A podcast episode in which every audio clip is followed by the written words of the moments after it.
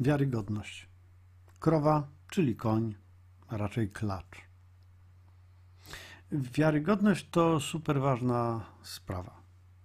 I, I dzisiaj o niej Wam trochę opowiem, bo wiarygodność przekłada się na tematy ekonomiczne na bardzo wiele sposobów. Wiarygodność bowiem buduje zaufanie.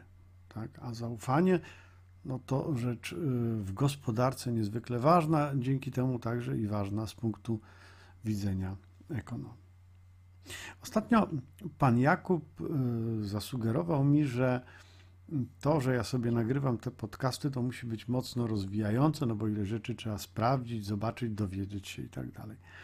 Mm, I to tak rzeczywiście jest. Znaczy nie wiem, na ile te podcasty mocno mnie e, rozwijają, ale wiem, że bardzo dużo rzeczy sprawdzam. Czasami jest tak, że wiemy niby coś, ale ja zawsze staram się upewnić, zanim o czymś Wam e, powiem. Bardzo dbam o to, żeby się tutaj w tych naszych podcastach nie wygłupić. Wiarygodność. Próbuję dbać o moją wiarygodność w nadziei, że ona buduje właśnie takie jakieś wasze zaufanie do mnie. W Polsce zaufanie jest raczej w zaniku. Mm, no i to czasami jest zrozumiałe. No, często jest zrozumiałe.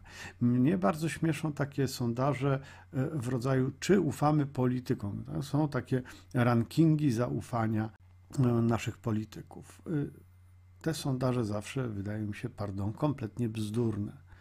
Y, ja szczerze mówiąc, właściwie nie pałam zaufaniem do żadnego polityka, właściwie żadnego z nich, z tych takich najwyżej postawionych, no osobiście nie znam. No, mam zaufanie do różnych osób, które znam, polityków nie znam, a generalnie o politykach mam y, zdanie takie no, umiarkowane, jak już niejednokrotnie pewnie wychwyciliście. Zresztą w Polsce czasami trudno jest mieć zaufanie. E, zwróćcie na przykład uwagę na to, że e, no, kończy się nam właśnie spis powszechny. Tak? Wbrew wszelkim mm, spiskowym teoriom, no, to jest ważna rzecz dla statystyk narodowych, żebyśmy wiedzieli, ilu nas jest i jacy e, jesteśmy. Rachmistrz zadzwonił do pewnego małżeństwa, rachmistrz, osoba no, zaufania publicznego, było, nie było. Małżeństwo akurat było na zakupach, więc mówią mu, sorry, nie możemy się teraz spisać, dzięki za telefon, spiszemy się później, już jakoś tam po zakupach. No i jakiś czas później rzeczywiście zalogowali się, spróbowali się spisać przez internet. Cóż się okazało? Otóż e, rachmistrz, prawdopodobnie ten, co do nich dzwonił, e, już ich spisał. Oni już się nie mogli spisać, bo już wszystko na ich temat było, że tak powiem, powiedziane. Oczywiście była to stek bzdur, no bo ten człowiek nic o nich nie wiedział, e, no ale ich sobie odhaczył, spisał ich, sprawa załatwiona. No i jak tu mieć zaufanie do statystyk? E, oczywiście to nie jest reprezentatywny e, przykład, to jest na pewno przykład marginalny, ale zwróćcie uwagę, jak to podważa zaufanie. Od ładnych kilkunastu już chyba tygodni ciągnie się w mediach, choć na bardzo małą skalę, e, tak zwana afera mailowa. Wyciekły maile niejakiego Dworczyka, no i w tych mailach można odnaleźć różne tam smaczki. Jedni się w tym lubują, e, drudzy nie. Pytanie brzmi, dlaczego e, wyciekły maile Dworczyka, który zajmuje dość eksponowane stanowisko rządowe? No bo korzystał ze zwykłej, najzwyklejszej poczty nie korzystał z poczty służbowej, takiej rządowej, która jest porządnie zabezpieczona. E, no, odpowiedzi właściwie na pytanie, dlaczego są dwie. No, mogło być mu po prostu wygodniej, ale druga odpowiedź, moim zdaniem, znacznie bardziej e, przekonująca, to odpowiedź taka. Mm, pan Dworczyk bał się służb, nie miał do nich zaufania.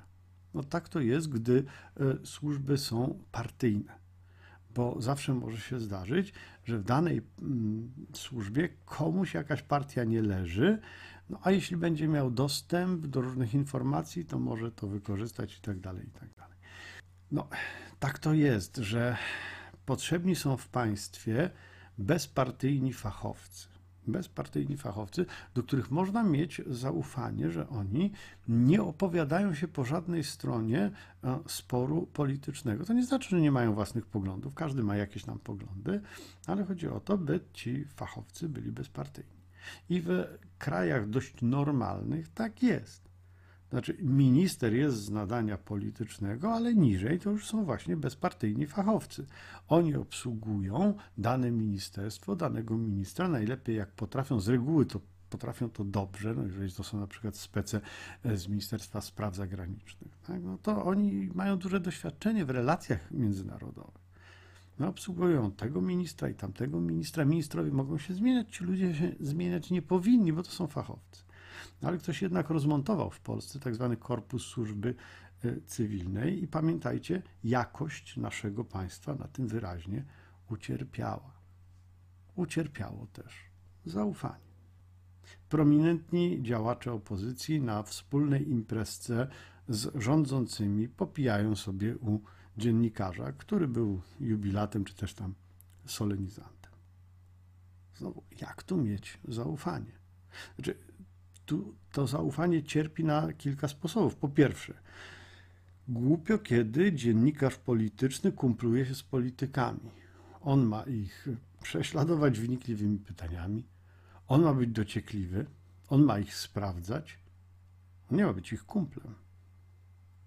Ale chyba jeszcze bardziej głupio jest, jak się opowiada, że ten czy inny polityk, to czy inne ugrupowanie to są zdrajcy, albo to są y, wyjątkowi szkodnicy, którzy wręcz realizują interesy obcych państw, etc., etc., a potem się z nimi pije różnego rodzaju alkohole.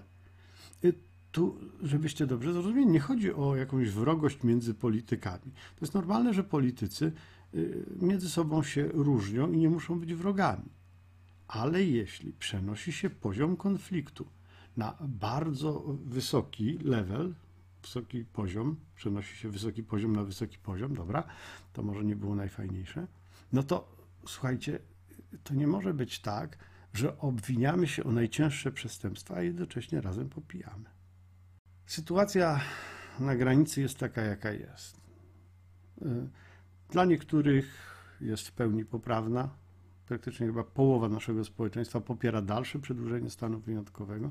Dla innych ta sytuacja na granicy jest y, nie do zaakceptowania w ogóle.